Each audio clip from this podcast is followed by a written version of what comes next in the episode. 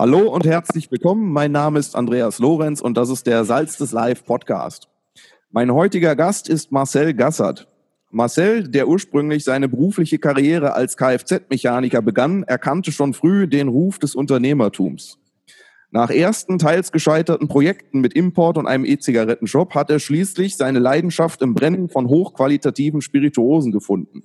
2013 gründete er das Spirituosenwerk, in welchem er mit seinen Produkten Virgin und Boiler rum die Schnapsbrennerei revolutionierte. Zudem haben sie in Zeiten von Corona, wo viele nur Probleme sehen, schnell eine Marktlücke erkannt und ratzfatz die Produktion von Desinfektionsmitteln mit ins Repertoire aufgenommen. Marcel, vielen Dank, dass du gekommen bist in die Sendung. Hallo. Ja, hi. Ja, ich würde doch gerade erstmal direkt äh, da ansetzen, wo ich mit der Einleitung aufgehört habe, weil das ist ja ein ganz cooles Thema. Ich musste da ja echt schmunzeln, als ich hier auf Facebook euren kleinen äh, Beitrag da hier sah, dass ihr jetzt in der ganzen Corona-Wahnsinn, ihr macht plötzlich eine Chance aus den Problemen und äh, fangt an, eure Schnapsbrennerei auf Desinfektionsmittel umzustellen. Wie kam dieser Geistesblitz? Also auf der einen Seite ist natürlich die Thematik äh, Spirituosen nah an dem Thema dran. Also der Grundstoff ist Ethanol und ähm, die ganze Abfüllanlage und so, die bestand ja ohnehin. Und ähm, dann ging es eigentlich erstmal darum, auch die Firma ein Stück weit zu retten, weil wir wussten ja auch nicht, ähm, wie geht es eigentlich weiter. Ich meine, Spirituosenabverkauf ist stark von der Gastronomie abhängig. Ähm, wir haben natürlich auch feste Abnehmer im LEH größtenteils, wo dann auch dadurch bedingt, dass die Leute dann viel zu Hause sind, sich nicht treffen dürfen und so war uns natürlich auch bewusst, dass langfristig dann die Situation zustande kommt, dass äh, weniger getrunken wird. und ähm, dementsprechend ähm, haben wir uns dann erstmal die Überlegungen getroffen. Also es kam auch so von, von außen so, ihr könntet ja. Also zu dem Zeitpunkt habe ich das ehrlich gesagt noch gar nicht so realisiert, dass dieser Notstand auch so extrem werden wird. Und ähm, habe mir dann halt äh, mit meinem Geschäftspartner zu dem Zeitpunkt ein bisschen Gedanken gemacht und äh, habe mir eine Liste wirklich von verschiedenen Altenheimen, äh, Seniorenunterkünften, äh, verschiedenste Stellen einfach mal zurechtgemacht, habe die abtelefoniert und habe dann halt auch festgestellt, dass einfach nichts mehr auf dem Markt ist. Also es war ungefähr eine Woche und da ist äh, der Markt komplett leer gekauft worden, wo dann Corona wirklich in den Medien auch so breit getreten wurde. Und ähm, es gab halt nichts mehr. Ne? Und dann haben wir uns ähm, erstmal informiert, wie können wir das Ganze überhaupt stemmen, weil auch Regularien technisch, wir sind hier immerhin in Deutschland, da kannst du nicht einfach machen und hoffen, das wird was. Und äh, das war schon ein bisschen komplizierter. Aber wo dann die Grundrezeptur, Regularien und halt ähm, ja, Beschaffung der Güter erstmal geklärt war, haben uns die Zertifizierung geholt und dann halt angefangen, wirklich erstmal Waren zu beschaffen. Und das hat sich dann halt auch schwerer ähm, dargestellt, als man sich das vorstellen konnte, weil halt auch der Markt dementsprechend nach Grenzschluss dann halt ziemlich schwierig geworden ist. Ja, das Witzige ist, ich arbeite ja tatsächlich im Krankenhaus und selbst äh, wir haben keinerlei Desinf oder nicht kein Desinfektionsmittel mehr, aber es gab mal so ein kurzes Zeitfenster von ein paar Tagen, wo wirklich dann nichts mehr plötzlich da war. Also selbst da war im Mangel im öffentlichen Dienst. Ne? Also wie habt ihr es denn dann geschafft, eure Werke umzustellen? War das ein, also du sagst Ethanol, klar, das ist die Basis, aber war es trotzdem technisch ein großer Aufwand, das umzustellen?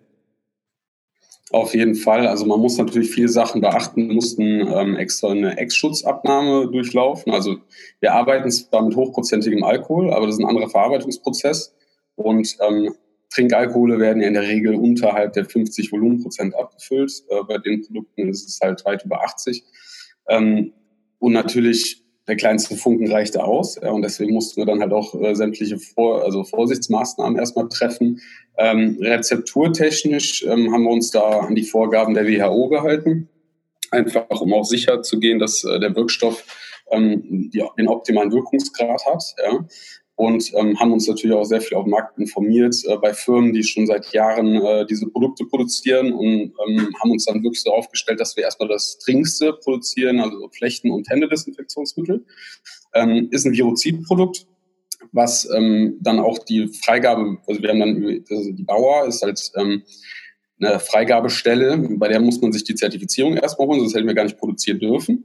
Und ähm, dann ging das seinen Weg und auch Krankenhäuser sind nach wie vor unser Kunde. Aufgrund dessen, sie, es gab ja nichts. Also ne, man hat zwar in vielen Krankenhäusern nochmal verschärfte Regularien, also da gibt es doch mal andere Prüfabläufe, die ein Produkt normalerweise durchlaufen muss. Das ist aber in sehr, sehr vielen ähm, Konzernen und auch einzelnen Häusern außer Kraft gesetzt worden, weil es ist ja einfach dringend notwendig, dass Desinfektionsmittel vorhanden sind. Das war eine lange Zeit einfach nicht möglich, weil die Beschaffung halt nicht, nicht, nicht, äh, nicht durchführbar war. Und ähm, das hat locker drei, vier Wochen angehalten, bis dann wirklich auch von allen Seiten mal wieder ein bisschen was an Ware auf den Markt kam. Ne? Und währenddessen haben wir halt wirklich Tag und Nacht produziert, um halt Annäherung, also nur annähernd den Bedarf decken zu können. Ich meine, wir haben ja schon für so einen kleinen Betrieb echt richtig Menge durchgeschossen, ne? aber das war trotzdem eigentlich, ein, äh, wenn man jetzt ganz Deutschland betrachtet, einfach ein Tropfen auf den heißen Stein ne? während, während des Ganzen. Also da ist äh, extrem viel gebraucht worden. Ja, ja, das kann ich mir vorstellen. Habt ihr denn äh, weiter vor, dass ähm, in eurer Produktpalette dann auch, ich meine, man kann natürlich nicht so weit in die Zukunft gucken aktuell, weil vor ein paar Wochen hätte auch niemand gedacht, dass jetzt man hier mit äh, Atemschutz, also mit Maske einkaufen gehen muss. Aber wollt ihr das denn über lange Sicht im Repertoire drin behalten unter der Produktpalette? Auf jeden Fall. Also bei uns ist es mittlerweile ein äh, großer Marktanteil geworden. Ähm, wie sich die Firma so richtig entwickeln wird, äh, das wird sich noch rausstellen. Allerdings will ich die beiden ähm, Zweige auch trennen. Also das ist mittlerweile wirklich ein, sage ich mal, schon ein, ein Hauptumsatz äh, beherrschender Anteil geworden. Ähm, und einfach, um das auch sauber fertigungstechnisch trennen zu können, wird es wahrscheinlich in Zukunft so sein, dass wir das halt auch buchhalterisch trennen werden. Einfach, weil es wirklich ein sehr großer Bestandteil geworden ist und die ganzen ähm, einzelnen Häuser, die wir beliefert haben, die sind halt so dankbar gewesen, also teilweise auch größere Konzerne, die halt ähm, dann wirklich über die Krise gebracht wurden und letztendlich gesagt haben, wir bleiben weiterhin bei euch. Jetzt müssen wir, weil ähm, die ganze Geschichte über eine Notzertifizierung lief, also es war sehr schnell möglich, der Staat hat da wirklich agiert und viel gemacht, dass wir auch ähm, die Möglichkeit hatten, da den Markt mit, also mithelfen durften zu decken, ja. Ähm, und diese äh, Zertifizierung, die endet jetzt äh, kommenden Monat, äh, Ende des Monats. Und zu, bis zu dem Zeitpunkt müssen wir dann halt die, den offiziellen Zertifizierungsablauf dann nochmal durchlaufen. Und wenn das Ganze ähm, dann wirklich sauber durch, durchstanden wurde, dann können wir ganz normal weiter produzieren. Das werden wir dann auch tun. Und ähm, sind da auch dankbar, dass halt auch diese, ähm, ja, dieses Verständnis der Firmen selber halt wirklich da ist, dass ähm, wir in der Situation halt da waren, obwohl halt wirklich so, eine, so ein Notstand auf dem Markt geherrscht hat. Ja. Aber ich finde es trotzdem cool auf jeden Fall, dass man halt Chancen erkennt, wo sie da sind, weil jedes Problem ja auch häufig so, ja, eine Chance quasi verkleidet ist in irgendeiner Form. Wie sieht's denn mit der regulären Schnapsbrennerei bei euch aktuell aus? Also du sagst klar, der, der Markt ist da ein bisschen zurückgegangen, logischerweise, weil halt alle Lebensmittelhändel, Handel äh, im Moment zu haben oder zumindest große Einnahmen haben. Also generell ähm, wird es äh, weiterhin äh, so weiterlaufen. Also jetzt momentan auch der Spirituosenbetrieb ist halt immer sauber zu trennen. Also wenn man sich mal unsere Fertigung anguckt, ähm, es sind halt mehrere Behälter. Ähm, wir versuchen natürlich dann wirklich Spirituosen komplett zu räumen, wenn wir jetzt Desinfektionsmittel äh, produzieren und dann halt die Woche, wenn die Kunden die halt äh, nach wie vor bei uns produzieren lassen, ähm, dann halt wirklich beliefert werden müssen. Dann machen wir sauber getrennte Abläufe und das wird auch weiterhin so laufen. Also das hat auch sehr gut funktioniert. Und ähm, das Einzige, was man halt wirklich taktieren muss, ist die Trennung. Ne? Dass man halt wirklich sauber mit den Mitarbeitern abspricht, was wird vorbereitet für welche Produktionslinie. Aber im Großen und Ganzen ähm, hat das sehr gut funktioniert und ich gehe davon aus, dass jetzt über die Krise auch die Abnahmen da sein, also da bleiben, ja, aber halt nicht ansatzweise in dem Ausmaß wie vor der Krise auf jeden Fall. Ja, hoffen wir mal, dass im Sommer das wieder ein bisschen rückgängig gegangen ist und dass man dann auch einen schönen kalten Gear Gin Tonic trinken kann, wa? Das hoffe ich auch, ja. Gehen wir doch mal darauf gerade ein, weil ihr habt ja ja einen tatsächlich äh, ziemlich ja, revolutionären Prozess da entworfen. Wie ist das denn zustande gekommen und was unterscheidet es von so der herkömmlichen Schnapsbrennerei? Mhm. Also ursprünglich ähm, hat ja alles auch mit dem Gear Gin äh, angefangen und ähm, war wirklich hauptsächlich Gin-lastig. Also meine Produktion hat ja erstmal auch mit, einer, mit einer großen Leidenschaft angefangen. Ich habe viel gesammelt und eher im Bereich Gin. Und zu einem späteren Zeitpunkt, also nach drei Jahren Gear Gin und halt klar äh, Distillers Cuts und so weiter, eher so wirklich als Einzelunternehmer. Ähm, zu dem Zeitpunkt war ich ja auch ähm, alleine dann dementsprechend mit, äh, mit Hilfen im Unternehmen. Ähm, und dann kam zu dem Zeitpunkt halt ähm, die Situation zustande, dass ich halt einen Kerl getroffen habe, der heißt Dennis Quick. und ähm, ist halt eher aus der chemischen Branche. Und wir saßen halt wirklich bei einem guten Getränk abends in der Bar zusammen und haben uns äh, halt darüber unterhalten, wie man denn das Thema Fasslagerung revolutionieren könnte, weil das halt so ein Ansatz ist, der zu dem Zeitpunkt noch gar nicht aufgegriffen war. Und auf chemischer Ebene ist das halt eigentlich ein relativ simpler Prozess. Also man hat auf der einen Seite Sättigung durch Sauerstoff, durch äh, die Oxidation im Destillat vorgerufen wird und eine Milde ähm, erzeugt wird ähm, im Laufe der Jahre in einem Holzfass. Ähm, und bei uns ist es halt so, dass dann dieser äh, Sauerstoffanteil, der durch die Fasswandlung kommt, halt in einem hohen Maßstab angereichert wird äh, durch ein patentiertes Verfahren. Und auf der anderen Seite hat man natürlich die Aromatik äh, durch die Hölzer, ähm, die die Fasswandlung darstellen. Und bei uns ist es dementsprechend einfach wirklich, dass wir Flakes verwenden. Also es, man kann es ein bisschen als Teebeutel-Effekt äh, bezeichnen, ähm, ist aber noch einiges äh, cooler als ein Teebeutel. Äh, und äh, dann hat man halt dementsprechend kleine Flakes, eine große Oberfläche. Und deswegen äh, ähm, wird dieser Aromenentzug ja, aus den Hölzern, vom Destillat aus den Hölzern wesentlich schneller hervorgerufen. Und äh, dementsprechend können wir ein sehr aromatisches Destillat innerhalb von knapp 14 Tagen bis drei Wochen erzeugen, was in einem Fass dementsprechend erstmal sechs bis acht Jahre liegen muss, bis halt wirklich diese tiefe Aromatik überhaupt zustande kommt. Und das machen wir halt ähm, momentan mit mehreren Produkten. Also wir haben ja ähm, seit jetzt knapp zweieinhalb Jahren ein großes Dienstleistungssegment ähm, wenn jetzt du zum Beispiel sagst, hey, ich hätte jetzt gerne meinen eigenen Rum, meinen eigenen Whisky, meinen eigenen Gin, generell, egal was da vorschwebt, das können wir halt leisten. Und mit dem Boilerverfahren dementsprechend können wir halt auch äh, die eigenen Destillate, die wir sowieso äh, in der Produktionslinie haben, dann halt veredeln, so wie du dir das vorstellst. Also das kannst du darunter grob vorstellen.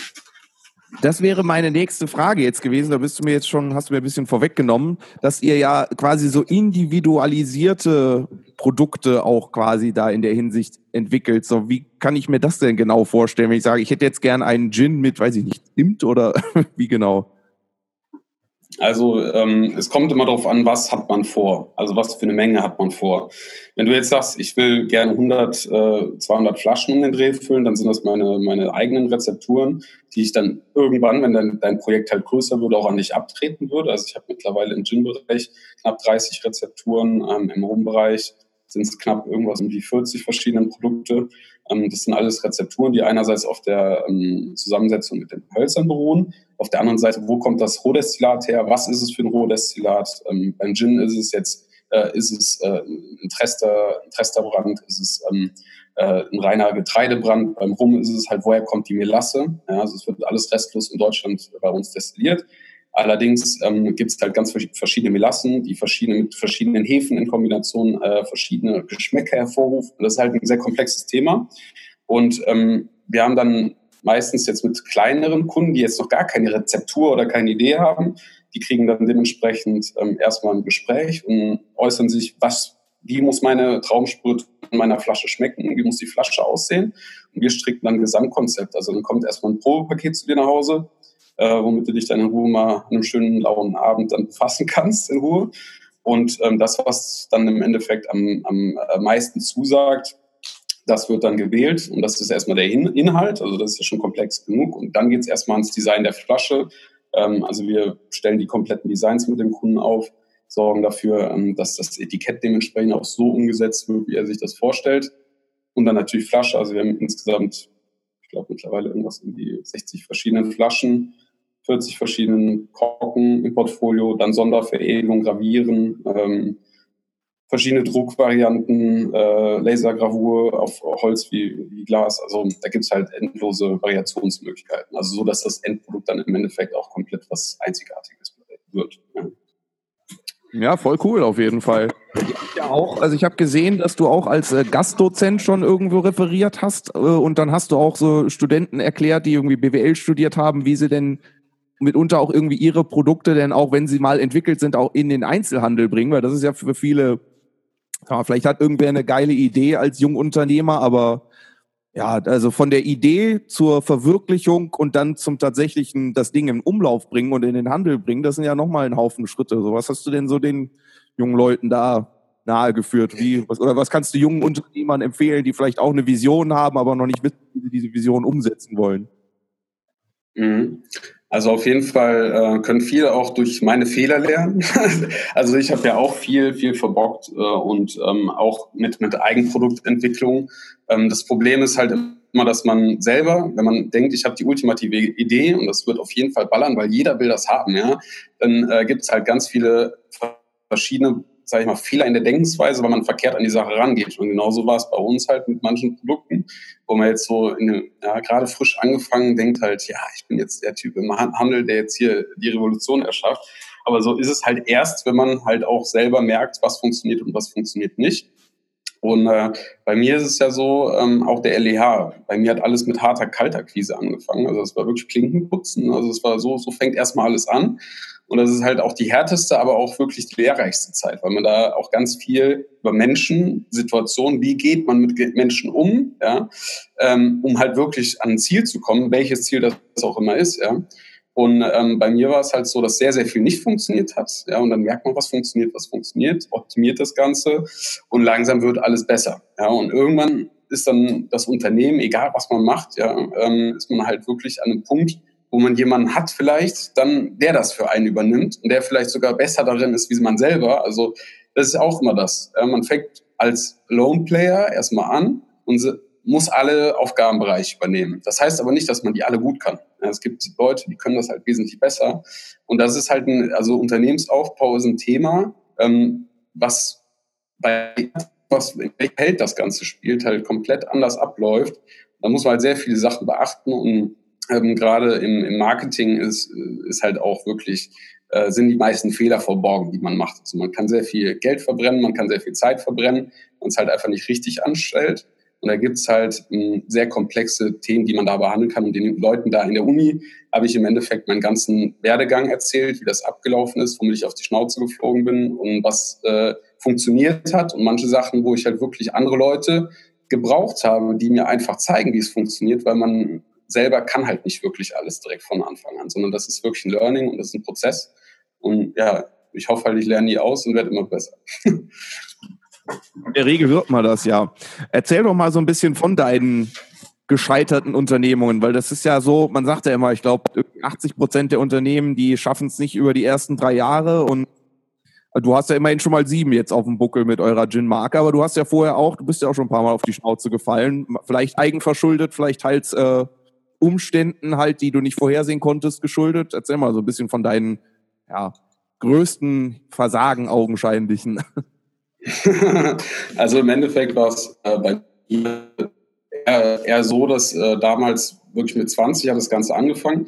Da habe ich einen Kerl kennengelernt, ähm, der war wirklich Händler durch und durch, äh, ein guter Freund von mir. Und der hat mir so einfach gezeigt, okay, wie kann man am intelligentesten einfach äh, erfolgreich werden, in welcher Branche auch immer. Und es war damals halt äh, einfach wirklich ein Farbenhandel. Ähm, also äh, wir halt, ich habe halt wirklich angefangen äh, bei ihm im Betrieb halt wirklich als Vertriebler ein bisschen nebenbei halt zu arbeiten, neben dem Kfz-Gewerbe. Und das hat mich an einen Punkt gebracht, wo ich gemerkt habe, ich kann das eigentlich ganz gut. Ähm, ich fange jetzt was Eigenes an. Und damals war ich halt auch Raucher und habe keinen Bock mehr drauf gehabt und bin so ein bisschen auf den Trend in Amerika halt aufmerksam geworden, dass da halt E-Zigaretten immer interessanter werden und habe mich sehr viel mit dem Thema befasst. So meine Freunde im Umkreis wissen das vielleicht noch so, dass ich halt, vielleicht du auch, ne? damals, wir waren ja viel unterwegs, ähm, dass ich halt so einer der Ersten war, die da mit so einer E-Flow-Bogen gerannt sind. Und da habe ich halt ähm, auch einen Markt drin gesehen und habe mich informiert, ja, wo kriegt man das denn her? In China, also aufgrund des amerikanischen Markts, äh, waren die halt wesentlich weiter. Und ähm, dann habe ich mir da Lieferanten gesucht. Also damals ging es auch los ein bisschen mit Alibaba und so und habe mich damit viel befasst und äh, viele Samples geholt und habe dann halt wirklich angefangen, E-Zigaretten-Shop aufzubauen. Das hat auch eine ganze, ganze Weile richtig gut funktioniert, ähm, weil halt die Konkurrenz nicht da war. Ich war so mit einer der ersten eigentlich in Deutschland. Und ähm, das, hat auch, das hat auch richtig viel Spaß gemacht, weil ähm, das waren auch gute Produkte, muss man sagen. Also ich bin selber überrascht, wie gut dann doch die Produktqualität ähm, aus China war, die ich da erhalten habe. Und ähm, das hat immer mehr Anspruch und immer mehr Anklang gefunden. Und ähm, dann wurde das immer größer. Und irgendwann kam halt dieser Punkt, den es halt bei vielen Nischen gibt, ja, dass äh, auf einmal ganz, ganz viele merken, dass das gut geht, ja, und dass da viele, viele Leute Interesse dran haben. Und dann ähm, sind da halt Leute mit richtig viel Geld von jetzt auf gleich in den Markt gegangen und ähm, die haben dann natürlich, wenn ich einen halben Container Ware angekauft habe, dann haben die halt äh, 20 Container genommen und kriegen halt natürlich dann wesentlich bessere Preise. Und äh, dann wurden wirklich die größten Online-Shops Deutschlands einfach auf dem Boden, aus dem Boden gestanzt. Das waren also zwei Monate, in denen das Ganze abgegangen ist. Und dann hieß es dann für mich jetzt, ne, jetzt alles oder nichts. Ja? Und entweder es ballert jetzt richtig oder es, es funktioniert halt nicht. Und dann äh, bin ich zur Bank gegangen und habe damals ein relativ großes Konzept, also war ich äh, 21, habe ich meinen äh, ersten großen Businessplan an die Bank gegeben. Und ähm, dann haben die mir das äh, über zwei Monate war das ungefähr hin und her, ähm, fanden die das so geil, dass ich das vorhabe und machen will. Und äh, das war halt, damit habe ich mich vorher noch nie befasst, aber die fanden das cool und die wollten das dann tatsächlich machen. Ja. Und dann stand ich halt mit 21 da und habe mir gedacht, okay, willst du jetzt direkt die Handschellen anlegen? Es gab ja so noch andere Möglichkeiten, sowas gesund aufzubauen in einem anderen Markt. Da ging es jetzt um wirklich ähm, ähm, abartige Summen, die mich de definitiv hingerichtet hätten, wenn es halt nicht geklappt hätte. Ja. Und dann habe ich ähm, zu dem Zeitpunkt gesagt, okay, dieser Markt ist für mich gegessen, ähm, das ist halt vorbei, das war schön und habe es dann halt eingestampft. Ne? Also die Firma hat weiter bestanden, aber ähm, der Handel erstmal äh, stillgelegt äh, und dann habe ich mir halt die nächste Nische gesucht. Und ich dann, äh, also damit bin ich dann wirklich auf die Fresse geflogen. ähm, damals äh, kam halt so das nächste ähm, iPhone auf den Markt. Äh, es war ungefähr vielleicht ein Jahr später. Und da habe ich angefangen mit äh, Handys zu handeln, auch aus China, originale iPhones. Ne? Das hat auch zwei, dreimal geklappt in kleineren Mengen. Hat halt auch Spaß gemacht. Ne? Das habe ich dann teilweise an Weiterhändler vertrieben, teilweise aber auch ähm, über meine eigenen Vertriebswege und ähm, das hat auch eine Weile funktioniert und irgendwann habe ich dann richtig Geld in die Hand genommen und äh, dementsprechend ist das auch richtig, richtig schief gegangen. Ähm, das war, also das war halt eine große Summe für mich damals. Und ähm, ich habe das halt investiert und dieser Händler, das war halt ganz geil, weil der war wirklich überall, du konntest ihn international tracken, die ganze ähm, Außendarstellung, die waren vom Scoring grün, also alles perfekt. Die hat es auch schon seit 15 Jahren gegeben. Es war eine große Handelsagentur. Und ähm, die hatten ihren Sitz in England, ähm, aber äh, quasi Einkauf und Produktion in China. So, was ich halt nicht wusste, dass äh, kurzzeitig diese Firma übernommen wurde. Das habe ich dann zu einem späteren Zeitpunkt rausbekommen. Aber es war eigentlich, eigentlich ganz cool. Ich habe halt ähm, erstmal eine große Bestellung ausgelöst und ähm, habe dann per Western Union bezahlt. Das habe ich schon ein paar Mal gemacht mit äh, Firmen, die äh, erstmal unbedenklich waren. Aber in dem Fall war es dann tatsächlich so, dass äh, nach kurzer Zeit ähm, mir dann Zweifel aufkamen, zu dem Zeitpunkt, wo dann hieß, es wurde verschickt. Ich habe eine Tracking-ID bekommen über äh, ein Portal, habe mich da dann äh, eingeloggt, hm, habe mir die Sendung angeschaut, war auch erstmal alles cool, war das schon bei Flug, beim Flughafen und es hat alles wirklich gepasst. Und ähm, dann hieß es ja, ähm, also ich habe dann nachgefragt, ja ungefähr, ne, wann wird die Sendung ungefähr bei mir eintreffen? Ja, wir haben da ein kleines Problem, hieß es dann. Ähm, wir haben aus Versehen die doppelte Warenmenge gepackt. Ich soll doch nochmal bitte mir jetzt überlegen, entweder es geht zurück, aber dann wird es dementsprechend wesentlich länger dauern, bis ich meine Ware bekomme, oder ich überweise nochmal denselbigen Betrag und ähm, die Sendung würde weiterlaufen. Und da habe ich gesagt, also beim internationalen Frachtverkehr habe ich noch nie gehört, dass man eine Sendung auf Hold stellen kann. Ja, also das ist eigentlich nicht möglich, ja, dass man äh, ein, ein, ein Packing im Flieger dann noch aufhält oder so. Und dann habe ich äh, mir mal meine Gedanken gemacht und habe äh, noch mal ein bisschen genauer recherchiert und dann kamen so die ersten Negativrezensionen über diesen Händler. Ja? Langsam so im Netz konnte man die dann nach und nach sehen. Und ähm, das war mir dann ja so suspekt, dass ich denjenigen darauf angesprochen habe, dass ich doch bitte mal die Ware, die ich bezahlt und die ich auch zu erhalten habe, äh, bekomme. Und äh, dann war derjenige auf einmal nicht mehr ansprechbar. Da ich gesagt, okay, jetzt wird's jetzt wird's richtig heiß. Habe dann bei der Track, also der, bei dem Transportunternehmen angerufen von der Internetseite, die er mir dann mit dieser Tracking-Nummer ähm, zusammen hatte. Und da habe ich dann angerufen, da ging der gleiche Kerl dran, den ich vorher auch am Telefon hatte, immer äh, mit der Bestellabwicklung. Und da wusste ich natürlich, was gebacken ist. Und jetzt heute habe ich halt einen Titel über irgendeinen Typ in England, der schon sein Leben lang nur Betrug äh, nachgeht. Und der hat diese Firma halt aufgekauft mit dem Kundenstamm, nur um halt alle abzuzocken, die äh, da wirklich ähm, momentan Kunde sind. Und offiziell hat dieser Typ, äh, seitdem er wahrscheinlich 20 ist, noch nie was gehabt, weil er halt diese Masche schon seit, seit äh, klein auf vollzieht und ist damit halt immer gut gefahren, weil alles auf andere Personen läuft. Und dem geht's gut. Ne? Also der ist, äh, tourt in der ganzen Welt rum. Äh, und jetzt habe ich halt einen Titel. So. Aber das ist ein, das ist ein Lernprozess, sowas wird mir nie wieder passieren.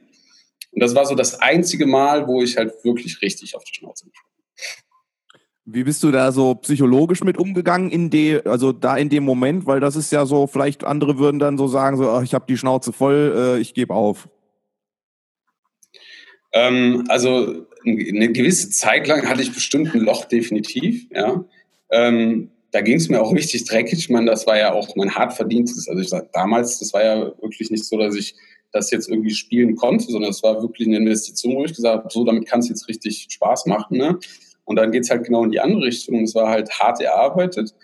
Ähm, aber ähm, also äh, egal von meinem Elternhaus oder halt von manchen Personen damals in meinem Umfeld, ne, da das wurde mir immer beigebracht auch so. Ne? Wenn du auf die Schnauze fliegst, du musst halt wieder aufstehen. Und es war ehrlich gesagt gar nicht so äh, extrem, dass ich jetzt da in ein Loch gefallen wäre und dann nicht mehr rausgekommen bin oder so, sondern dann habe ich halt wieder angefangen und wieder was Neues gestartet. Ne? Dann kam ja auch später dann der, wo ich leider dann von euch weg musste, ne, aus dem schönen Meckenheim, ähm, äh, bin ich dann ja hier runtergezogen wegen dem Kfz-Betrieb, habe dann den Kfz-Betrieb zusammen mit meinem Cousin aufgemacht. Und dann kam das Thema Geargen ja auch. Also das war so der Werdegang, aber es war auch so ein harter Schnitt, ne, der, der Umzug hier äh, in den Odenwald. Ja. Was hast du denn mit dem Kfz-Betrieb eigentlich dann gemacht? Also läuft der immer noch nebenher oder hast du den abgegeben oder was hast du damit getrieben? Nee, da habe ich, da hab ich mich komplett jetzt rausgezogen, ähm, aufgrund dessen, ähm, dass halt wirklich das Spirituosenthema noch größer wurde. Und äh, jetzt mit Desinfektionsmittel, man muss sich wirklich vor Augen halten, jetzt momentan ähm, bleibt mir maximal so die fünf, sechs Stunden zum Schlafen. Ne? Ansonsten habe ich äh, wirklich wenig Privatleben momentan. Ne? Und ähm, ja, also generell war es immer auch ein Stück weit ein Herzensding, aber das Handwerk an sich, das werde ich immer so aus Jux, also ich bin ja wirklich Elektrotechniker durch und durch und Fehler suchen und so, die werde ich wahrscheinlich nach wie vor weiter betreiben, wenn mein Cousin drüben mal Not am Mann hat, aber im Endeffekt war das ähm, ein Teil meiner, äh, meiner beruflichen Laufbahn. Mhm, aber mittlerweile ist es eher was, was ich halt wirklich so nebenbei betreibe und so. Ich würde gern das Thema, du hattest ja gerade das Thema angeschnitten, von wegen hier Businessplan und dann zur Bank rennen und da irgendwie sich da Finanzen besorgen. Das ist ja auch was, wovor viele ein Graus haben, beziehungsweise es sich gar nicht vorstellen können, irgendwie zu tun. Was, äh, wie, wie bist du denn da vorgegangen? Wie hast du deinen ersten Businessplan geschrieben? Was hast du mit der, den Bankern da irgendwie so besprochen, dass du es geschafft hast, die finanziellen Mittel aufzubringen, um das Ganze hier ins Leben zu rufen? Also ist immer je, also ganz extrem ist es davon abhängig, wen hast du da vor dir. Also jetzt, heutzutage ist noch, noch was ganz anderes. Früher waren es natürlich hauptsächlich die Banken, wo du vorgesprochen hast. Hatte damals nochmal ein ganz verrücktes Konzept. Das war richtig äh, heftig. Da war ich ein, ein halbes Jahr fast in einem, in einem äh, Businessplan beschäftigt, der äh, im Endeffekt nie in die Realität umgesetzt wurde, weil ich immer wieder zu groß gedacht habe. Ähm, aber jetzt zum Beispiel heutzutage denke ich da auch ein bisschen anders. Also man ist ja nicht zwangsweise auf Banken angewiesen. Ja? Der Gang zu Banken ist immer das eine Thema. Also wenn, wenn man jetzt was hat, was man vorweisen kann, dann ist der Weg vielleicht gar nicht so schlecht. Wenn man aber einfach eine brutale Idee hat und sagt, das, das, das wird laufen und ich krieg das hin und man kann das halt auch dementsprechend so verkaufen, dass das was wird, dann gehe ich auch, sage ich, jedem, der fragt, halt auch, äh, geht zu offenen Investoren. Es gibt Privatleute, die auch bereit sind, sowas auch mal anders mit Know-how. Ja, das ist ja auch wichtig, dass jemand vielleicht bereit ist, als Investor auch noch ein bisschen Know-how mit einzubringen. Also damals ja, zu dem Zeitpunkt war das ja mit dieser Start-up-Szene und so, das war ja eher noch nicht existent, wo ich halt wirklich mit der Selbstständigkeit angefangen habe. Und ähm, damals war es halt eher so der normale Weg zu den Banken. Damals war ich jung, ich hatte nicht viel, also jetzt selber. Ähm, ich hatte halt wirklich nur eine richtig geile Idee. Und das war damals, ähm, also der, der, der größte Businessplan, den ich jemals bei einer Bank vorgestellt habe, war damals ein Online-Baumarkt. Also damals äh, gab es sowas noch nicht. Also das, das war da auch damals mit meinem Geschäftspartner so in diesem Farbensegment, ja, ähm, der mir wirklich da auch sehr, sehr viel beigebracht hat. Ähm, der hat halt äh, im Gespräch dann nur mal so by the way gesagt, so, ja, es gibt ja nichts online. Ja, warum? Ja, weiß er auch nicht, aber es gibt ja nichts. Ne? Da habe ich mich mal informiert, habe halt festgestellt, äh, die ganze Thematik um dieses Online-Segment ne, ist überall ausgebaut, außer jetzt wirklich im Baumarktgewerbe. Warum? Ne, war dann auch relativ einfach nachvollziehbar, nachdem ich mit so ein paar Versanddienstleistern äh, geredet habe. Das Zeug ist einfach sackenschwer. Ne? Und es muss ja irgendwie transportiert werden. Und damals ähm, hatte ich dann die brennende Idee, halt einen Sondervertrag mit DHL auszuhandeln. Ne? Also es war damals ja eher so, okay, man hat diese Standardsegmente im, im Geschäftskundenbereich, ähm, Standardpaketsendungen, aber so diese ganze Schwerlastgeschichte, ne, war von DPD, DHL und so weiter noch gar nicht angeboten. Da habe ich gedacht, irgendwie muss das machbar sein. Da habe ich halt ähm, DPD und DHL so lange genervt, bis die mir wirklich ein gesondertes Angebot in einer gewissen Versandgröße gemacht haben, wo die gesagt haben, wir verschicken halt auch Schwerlast, wir schicken, verschicken nicht nur Pakete, sondern auch äh, Betonsäcke und so weiter. Und ich habe die halt so hart genervt, bis, die, bis das wirklich, bis ich in der obersten ähm, Geschäftsebene war und da wirklich die Möglichkeit hatte, auch äh, das, was ich vorhabe, da einfach mal äh, vorzustellen.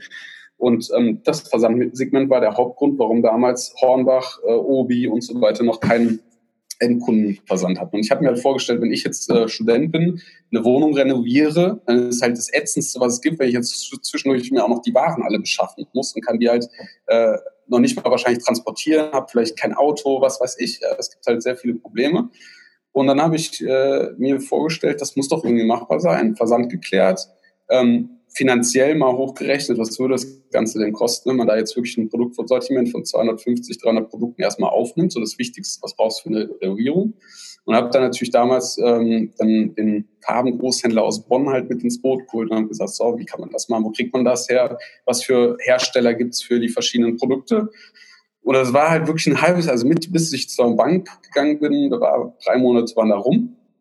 Und dann habe ich halt wirklich ein Konzept vorgestellt, klar, mit komplett Hochrechnungsplan, mit äh, Ertragsplan über die nächsten drei Jahre, äh, mit äh, wirklich ähm, Kosten der Angestellten, also laufende Kosten generell. Ne? Und ähm, die fanden aber das Thema so geil. Also es ist dann ehemals bei der Volksbank vorgestellt worden.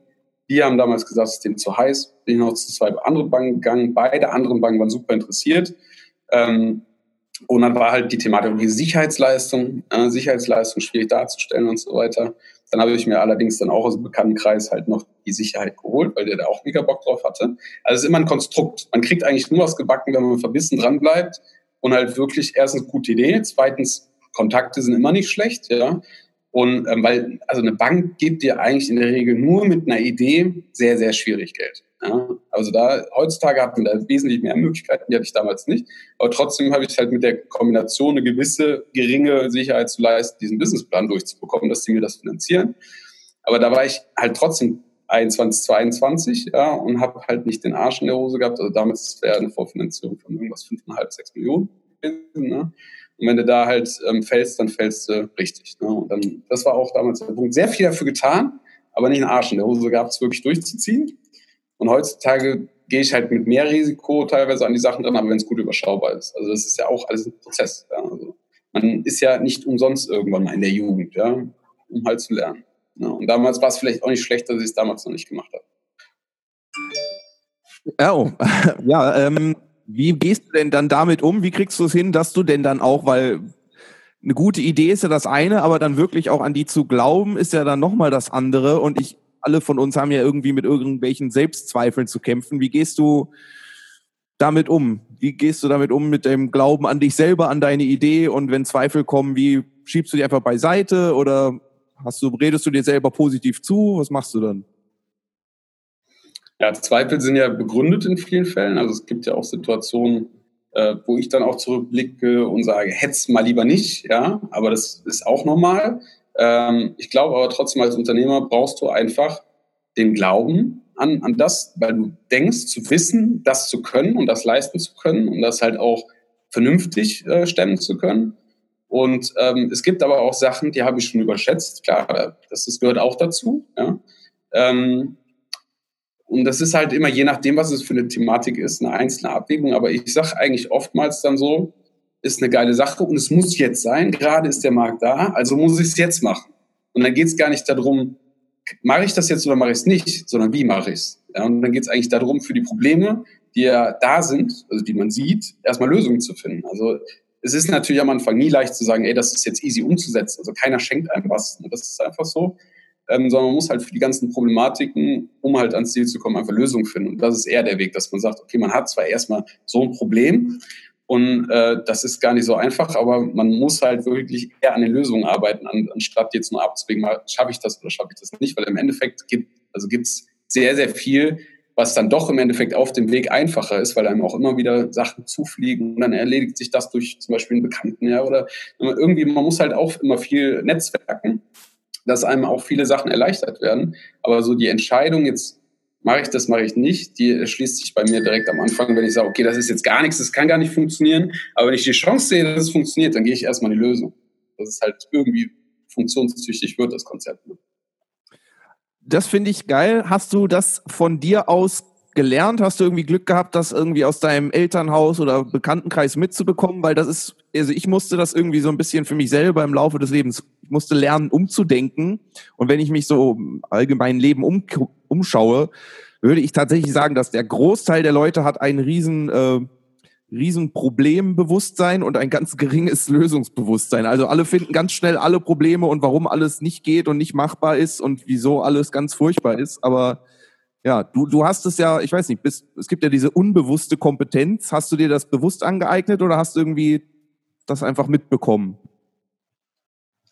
Also Elternhaus ist auf jeden Fall das eine, weil mein Vater ist halt auch so einer, der sagt, äh, es gibt nichts, was man nicht kann, sondern wenn man es nicht kann, dann bringt man es sich bei.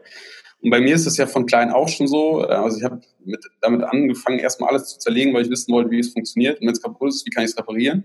Und ähm, das ist so eine als technische Sache, aber ich traue mich halt an alles ran. Also ich glaube halt jemand, der sich versperrt und sagt, nee, da habe ich jetzt gar keinen Bock drauf und was weiß ich. Ne? Und äh, ich will diese Themen gar nicht können oder ich will in die Richtung gar nicht mich erweitern oder anders lernen zu denken oder ne, ich bin halt so, wie ich bin, so ungefähr. Ich glaube, da kommt man halt nicht sonderlich weit.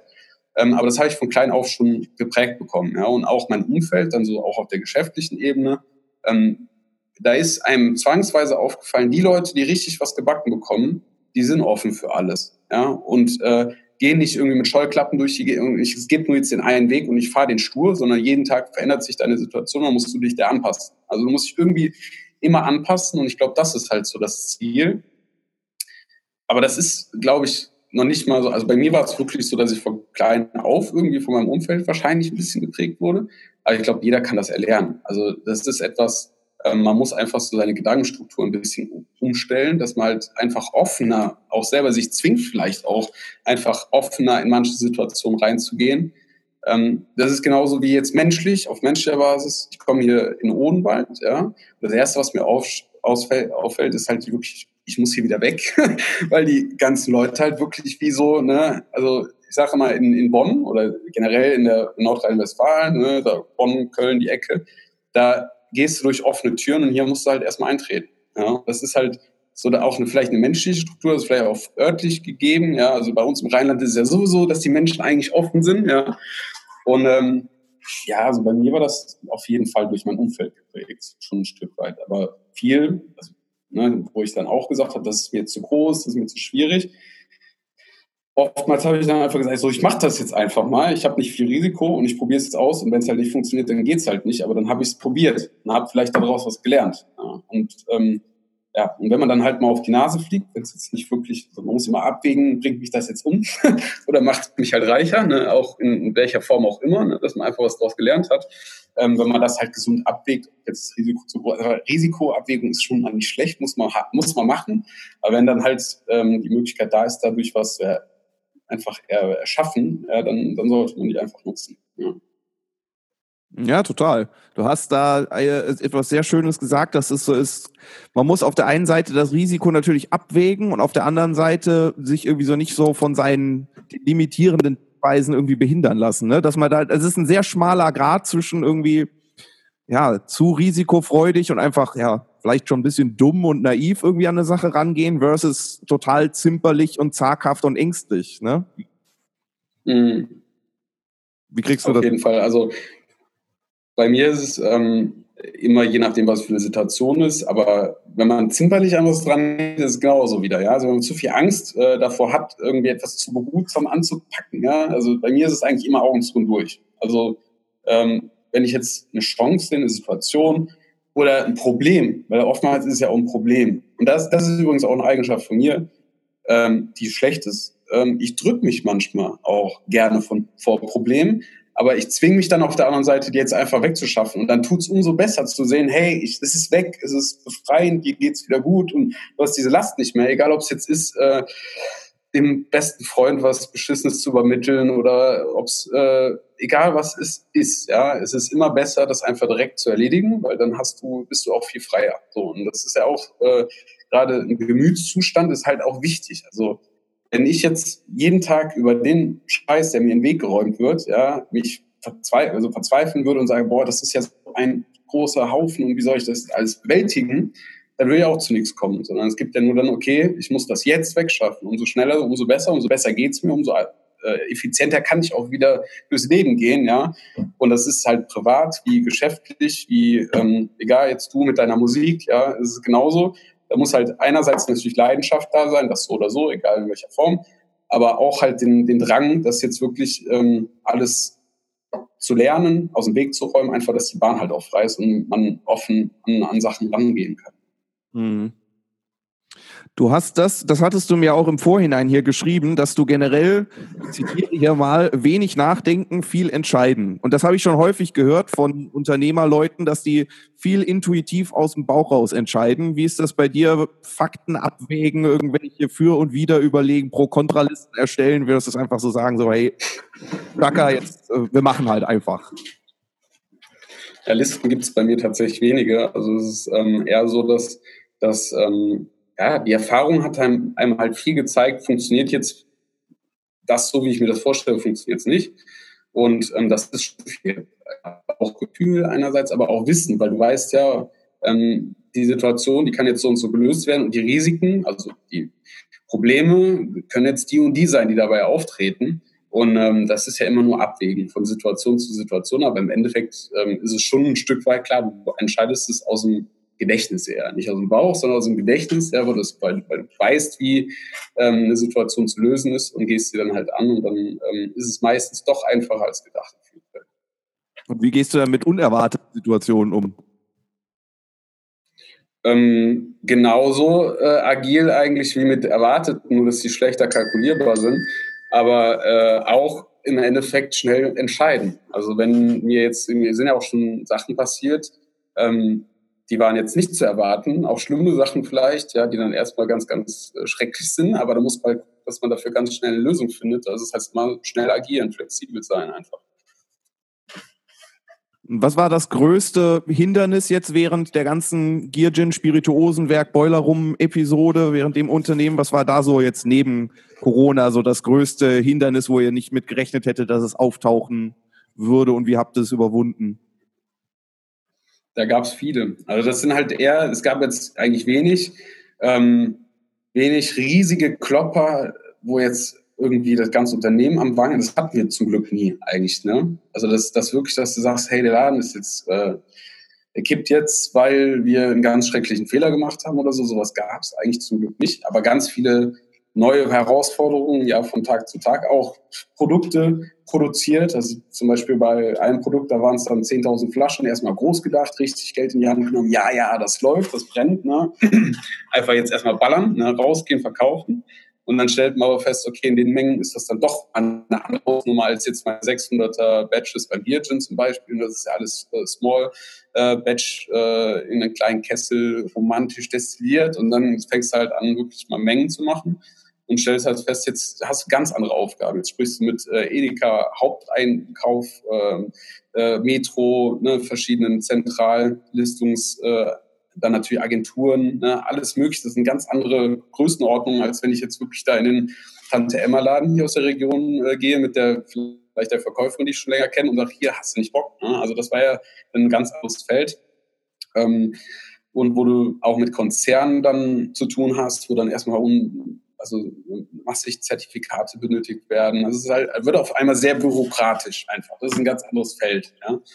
Und ähm, das war so ein harter Schnitt. Ja, damit muss man dann erstmal lernen, umzugehen. Auch wieder sich neu strukturieren. Okay, jetzt muss man sich der Situation halt anpassen, ja.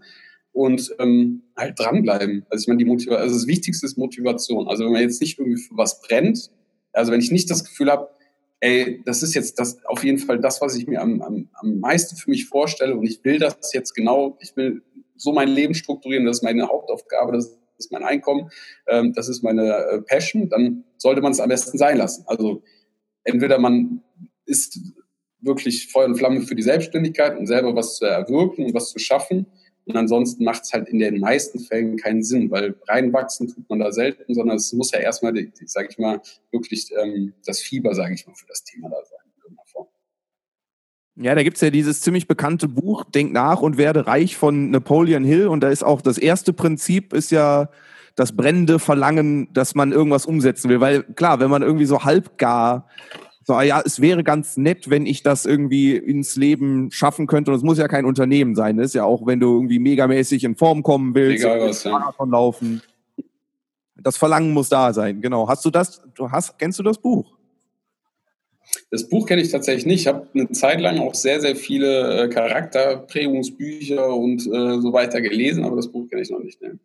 Ja, das ist, was, ähm, was hättest du denn da irgendwie so? Was war denn da für dich das Prägendste, was du gelesen hast, von wem? Boah, ist halt schon lange her. Das könnte ich dir jetzt doch mal raussuchen, aber das ist schon ewig her. Titel, also, dass ich wirklich sehr viele Bücher, ich, ich werde, also ich eigne mir mittlerweile wieder sehr, sehr viel natürlich Wissen übers Netz an, ja. Aber Bücher lesen ist aufgrund von Zeitmangel sehr, sehr rar geworden, leider. Und das ist auch etwas, was ich mir ähm, schon lange wieder vorgenommen habe, einfach mehr zu lesen, weil es mir damals sehr, sehr viel gebracht hat. Ähm, weil es wirklich eine ganz andere Form von Informationsfluss ist, als jetzt beispielsweise sich äh, Tutorials angucken, äh, zu gucken, irgendwelche Videos anzugucken oder äh, auch im Netz zu lesen, weil es dann meistens in einer anderen Situation ist, als wirklich, wirklich in das Thema sich auf das Buch einzulassen. Aber das werde ich definitiv zeitnah wieder angehen. Ja, da gibt's ja diese schöne App Blinkes, die dir irgendwie den Inhalt eines Buches in fünf Minuten irgendwie nahe führt. Aber die, du hast recht, so ein Buch, da ist man nämlich über mehrere Tage und Wochen so mit einer Thematik beschäftigt, sodass es sich ganz anders im Kopf irgendwie festsetzt, als wenn man so ein zehn Minuten Video oder selbst ein Stunde Video geguckt hat, ne? Genau. Jetzt noch kurz da zu der Frage, wie schaffst du es denn? Du hast ja schon eingangs irgendwo gesagt, du schläfst irgendwie die Nacht nur vier, fünf Stunden. Was schaffst du denn, wie schaffst du es denn noch, äh, weil du bist so, ich kenne dich auf jeden Fall als sportlich und du scheinst dir auch über die Webcam einen sportlichen Eindruck wieder zu machen. Kriegst du das immer noch unter und was denn, wie schaffst du es, äh, einen gesunden Lifestyle zu führen und was sind andere so noch so Ruhepole, die du in deiner wahrscheinlich sehr beschäftigten Zeit irgendwie so noch unterbringst? Ähm, jetzt in der jetzigen Zeit gibt es die eigentlich gar nicht. Das ist auch ein Problem. Also ich meine, jetzt momentan äh, versuche ich halt mich mal aufs Rad zu schwingen und einfach da meinen Ausgleich zu schaffen. Äh, klar, Fitness, also jetzt sage ich mal, wenn ich jetzt von einem normalen Alltag ausgehe, weil das ist jetzt halt einfach nicht der Fall leider, ähm, dann bin ich natürlich klar ambitioniert, mindestens mal zwei bis dreimal pro Woche Sport zu treiben. Und da muss auch eine gewisse Regel drin sein, sonst werde ich unzufrieden. Das ist, das ist so. Ähm, und zu Hause ähm, klar, der Ruhepol sollte immer zu Hause sein. Also man muss halt auch irgendwie sich, egal wie das zu Hause aussieht, bei mir ist es jetzt halt mit meiner Freundin Lucy zusammen und da muss halt auch irgendwie alles passen, damit ähm, da jetzt nicht irgendwie der Konflikt aufkommt, den ganzen Tag Probleme der Firma und dann kommst du nach Hause und da warten dann noch mehr Probleme auf dich, so soll es halt nicht sein. Aber wenn da dann alles passt, kann das halt auch ein, ein schöner Ruhepol sein. Und ähm, ja, und natürlich klar, Sport treiben, ähm, auch vielleicht mal die Ruhe finden, sich mit sich selber zu beschäftigen, weil das habe ich auch. Wenn man ähm, immer wieder eigentlich sein, also seinen Alltag so vollpackt, dass man einfach keine Chance mehr hat, irgendwie mal auszuweichen und mit sich selber auch im Reinen zu sein, also einfach wirklich mal auf sich selber auch zu achten. So, ähm, wo ich selber ganz, also mich selber vernachlässigt habe. Es gab halt nur Job, es gab nur powern. Äh, klar, Sport, aber Sport ist auch keine Ruhe, also kann, es ist ein geistiger Ausgleich, aber es ist auch kein wirklich kein Ruhepol für vielleicht auch mal den Körper. Und es gab ja jetzt vor knapp einem Jahr auch den Fall, dass ich halt dann mal umgekippt bin. Ne? Und ähm, da hat dann auch äh, krankenhaustechnisch, ja, haben halt in dem Sinne nichts gefunden, aber Stress. Ne? Und halt auch die Symptome, die da vorher aufgetreten sind, die Woche vorher, die ich so nicht von mir kannte, die haben kurz vorm Burnout so ein bisschen. Ne? Also war schon grenzwertig und es war auch ne? über Monate lang fünf, sechs Stunden geschlafen, immer äh, früh raus, ähm, nur unter Leuten, immer nur irgendwie äh, Action, in welcher Form auch immer. Und das machst du eine Zeit. Also ein junger Körper, ich habe das nicht gemerkt. Ne? Äh, der macht das eine ganze Zeit mit.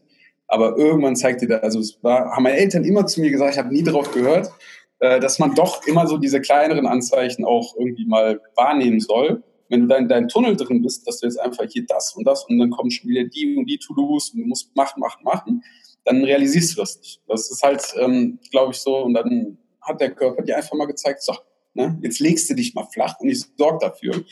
Und ähm, ja, also jetzt haben wir erstmal muss ich sagen, das war trotzdem nicht, ich habe meinem Körper leider nicht das gönnen können, was ich wollte, weil ich bin dann zwei Tage später am Krankenhaus wieder nach Berlin auf Messe gefahren.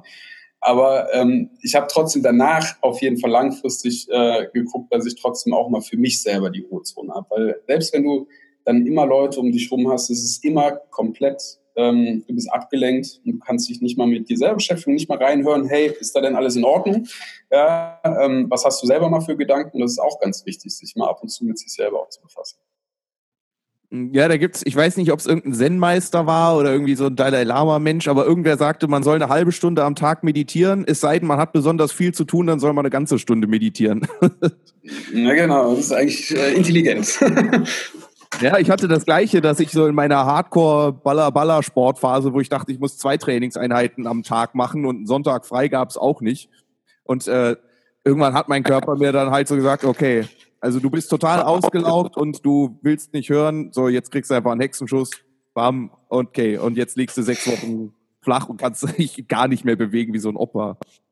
Äh, was machst du denn dann, wenn du da in deinen Ruhezonen bist und so mit dich, mit dir selber beschäftigt? Hast du da irgendein Vorgehen, Spaziergänge oder?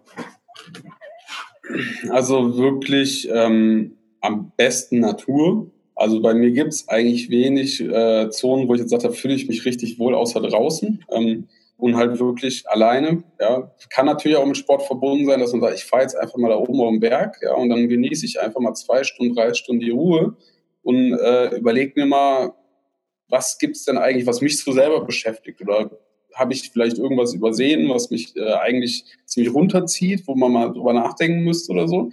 Und ähm, klar, also zum Beispiel auch, weil, so mein ganzes Umfeld ist ja auch ein bisschen spirituell geprägt, äh, muss ich sagen. Also jetzt, ne, Sina hat es jetzt im Podcast, ne, oder du ja auch, ne? Meine Mutter, äh, Reiki, ne? Und ähm, so, und da habe ich ja auch mich mal eine, Zeit, ein bisschen, eine gewisse Zeit mit äh, beschäftigt. Ähm, ich glaube aber einfach, dass das Wichtigste ist, dass man so ein bisschen einfach in sich reinhört. Also wie man das macht, also wie die Form dann aussieht, ja, ob man jetzt wirklich äh, mit Yoga, ähm, wenn man da sagt, das ist der Effekt für mich. Aber bei mir ist halt einfach Ruhe und wirklich mal selber Zeit haben, runterzukommen und nachzudenken. Das hat mir damals. Und halt am besten in der Natur. Ja, ich finde auch die Natur, die gibt mir ganz, ganz viel und ich habe mir, das hat mir damals so eine Sporttherapeutin so in meiner Therapie-Episode hat mir das gesagt, dass so diese Duftstoffe im Wald ein Nachweis, irgendwelche japanischen Wissenschaftler haben nachgewiesen, dass das äh, gegen Depressionen und so weiter hilft. Und dann bin ich auch ganz pragmatisch, euer, die japanischen Wissenschaftler haben gesagt, das hilft gegen Depressionen, hier diese Geruchs, Partikel da, da gehe ich halt in den Wald jeden Tag. Das wird schon irgendwie helfen. Und es hilft ohne Scheiß. Ob das jetzt die Partikel sind oder einfach nur so das Vogelzwitschern und der Wind. Und äh, du hast ja vorhin auch gerade noch irgendwas gesagt, dass du äh, auch lernen möchtest, äh, Verantwortung auch zu geben, weil für die meisten Leute ist es, die meisten Leute haben ja so eine Tendenz zu diesem Opferdasein und so, es geht mir schlecht, weil der Job ist kacke und weil die Politik ist äh, scheiße und weiß ich nicht, irgendwie die Nachbarn nerven und also alle sind schuld außer man selber. Aber du bist ja jetzt ein sehr aktiver und verantwortungsbewusster Mensch. Was verstehst du denn darunter, auch Verantwortung abzugeben? Weil das passt ja auch so in den Ruhepol rein, dass du so Aufgaben halt abgibst, ne? Bisschen delegieren vielleicht? Also das ist auch so eine Thematik, die habe ich halt irgendwie von meinem Vater. Also ursprünglich konnte ich nämlich gar nichts abgeben. Also ich musste alles immer selber machen und habe gesagt, so keiner oder du kannst es nicht gewissen, äh, also mit einem reinen Gewissen abgeben, ähm, weil halt die Fehlerquoten so hoch sind, ja, wenn jemand sich nicht in dem Feld auskennt. Und ähm, das war im Schultosenbereich so, aber auch in vielen anderen Bereichen, wo ich dann sehr, sehr lange geklammert habe, was mir aber selber sehr, sehr viel Möglichkeiten einfach versperrt hat. Ne? Ähm, klar, du gibst jetzt erstmal einen Bereich, den du wahrscheinlich sehr gut beherrschst, gibst zwar erstmal ab an jemanden, der dafür geeignet ist und aber noch gar nicht weiß, wie, wie geht man jetzt in den Situationen um. Aber der lernt genauso wie du. Ja? Und vielleicht findest du auch jemanden, der sehr, sehr gut für diesen Bereich passt und dir einfach äh, viel effizienter ja, auch die Aufgaben abnehmen kann. Ähm, am Anfang ist das immer anstrengend, ja, weil es erstmal mit der Bereitschaft äh, verbunden ist, auch zu sagen, okay, ich gebe jetzt was ab, ich muss das jetzt nicht mehr selber machen. Äh, Punkt eins. Punkt zwei ist natürlich, es kostet erstmal auch Arbeit, weil bis das Ganze funktioniert und sauber läuft, musst du ja erstmal das ganze Wissen, was für dieses Systemfeld halt äh, vonnöten ist, erstmal übermitteln. Aber wenn man das einmal geschafft hat, ist es einfach das Tollste auf der Welt, auch zu wissen, ey, es kann auch funktionieren, indem du administrativ tätig bist und, ähm, und halt wirklich sauber koordinierst. Ja, kann etwas genauso gut laufen, als wenn du es selber machst, aber dann mit wesentlich mehr Stress. Und der Tag hat halt eine gewisse Anzahl an Stunden. Da dreht keiner was dran. Da kann das ist halt einfach so und ähm, man muss halt äh, lernen, das Ganze noch viel effizienter nutzen zu können, dass man halt auch Zeit gewinnt, in welcher Form auch immer, weil Zeit ist einfach das Wichtigste am Tag, dass man vielleicht auch mal gerade die Minuten hat, zu, selber Ruhe, in Ruhe zu überlegen, wie gehe ich jetzt die Thematik an, wie gehe ich damit um, wie löse ich Probleme, weil wenn man die ganze Zeit nur am Rennen ist ja, und eigentlich Full Power nur am, also einfach am Machen ist, damit es gemacht ist, erstens ist es ein Qualitätsverlust, weil du kannst Sachen wesentlich besser machen, wenn du halt einfach die Ruhe dafür hast. Ja? Und auf der anderen Seite ähm, kannst du natürlich wesentlich mehr erreichen, wenn du dann dementsprechend die Unterstützung zu einem gewissen Zeitpunkt dann auch hast. Und das ist aber ein Prozess. Am Anfang ist es immer schwierig, so diesen ersten Schritt zu gehen. Aber wenn man dann zum ersten Mal festgestellt hat, dass es dann doch gar nicht so schwierig ist, das wirklich auch hinzukriegen, dass es äh, sauber funktioniert mit Unterstützung, dann ähm, ist das einfach auch wiederum eine Erfahrung, die einen wiederum reicher macht. Aber damals war ich sehr, sehr lange so, dass ich gesagt habe, ich gebe nichts ab. Ja, ich, ich ziehe das jetzt durch und muss halt lernen, dass es dann ähm, doch vielleicht nicht die beste Entscheidung ist, mal alles selber zu machen. Ja, das heißt doch hier, bring irgendwie einem Mann bei äh, oder angel einem Mann einen Fisch, dann hat er ein Essen für einen Tag und äh, bring ihm Fischen bei, dann hat er Essen fürs Leben. Aber das ist natürlich, wie du schon sagst, ne? Mhm so Systeme erstmal aufbauen oder ich denke jetzt an sowas wie McDonalds, irgendwie so, wenn so ein automatisierter Prozess, den zu etablieren, ist natürlich viel schwieriger, aber wenn so automatisierte Prozesse dann mal da sind, dann äh, sind es Selbstläufer. Also man kann jetzt von McDonalds halten, was man will, aber nur so als äh, Grundidee ist ja dieser Croc-Typ da, glaube ich, der gemacht hatte. Ja. Ja. Dann würde ich dich doch gerne noch einfach jetzt zum Abschluss einmal fragen, wenn jetzt irgendein Jungunternehmer da ist und sagt so, hm, ich möchte gerne mich in irgendeiner Form verwirklichen, was wäre so einfach nur so ein allgemeiner Rat, dem du dem jungen Bengel oder dem jungen Mädel mit auf den Weg geben würdest, bevor es sich irgendwie vielleicht irgendwie zur Bank begibt und einen Haufen Geld versemmelt und bevor es 100 Jahre in einen Businessplan steckt, der für, für die Katz ist? Also erstmal natürlich äh, gut recherchieren, weil das war ähm, auch das, was mich ähm, am weitesten gebracht hat, dass ich einfach einen wirklichen Markt einschätzen. Also was will ich überhaupt machen? Egal, ob es Handwerk ist, ob es ähm, ein Produkt ist, was äh, erzeugt werden soll. Ja, erstmal recherchieren, äh, ist dieser Markt denn tatsächlich auch da? Weil es gibt ja auch ganz viele Illusionen, die man dann erstmal hat. Die Welt braucht es, aber vielleicht braucht es auch gar nicht. Ja. Und dann halt auch wirklich ähm, Marketing. Also wie bringe ich das überhaupt an die Leute? Also bevor ich überhaupt das Produkt erzeuge oder daran denke, eine Produktionslinie aufzubauen oder sonst, muss ich mir erstmal Gedanken machen, wie kriege ich das Produkt überhaupt an die Leute? Was ist mein Markt? Wo will ich es platzieren? Und ähm, dann natürlich Netzwerk. Also das Wichtigste überhaupt ist für egal was man machen will, halt Netzwerk. Ja? Ähm, jedenfalls in der heutigen Zeit, ich sag mal so, ne, wenn man jetzt ein Handwerksunternehmen aufbauen will, ähm, ist es wiederum eine Sache, da es basiert größtenteils wirklich auf, auf Fertigkeit und Können. Ja?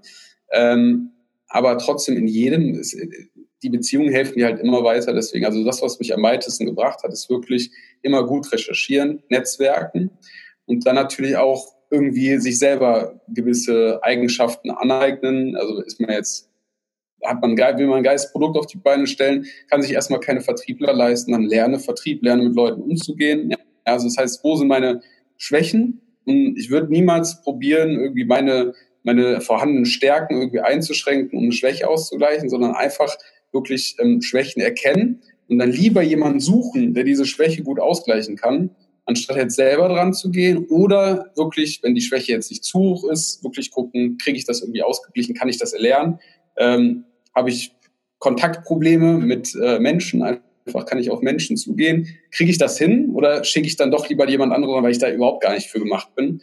Manchmal ist es dann halt einfach intelligenter, eine Lösung zu finden und jemanden halt mit reinzuholen, ne, wenn man, wenn man das nicht alleine stemmen kann.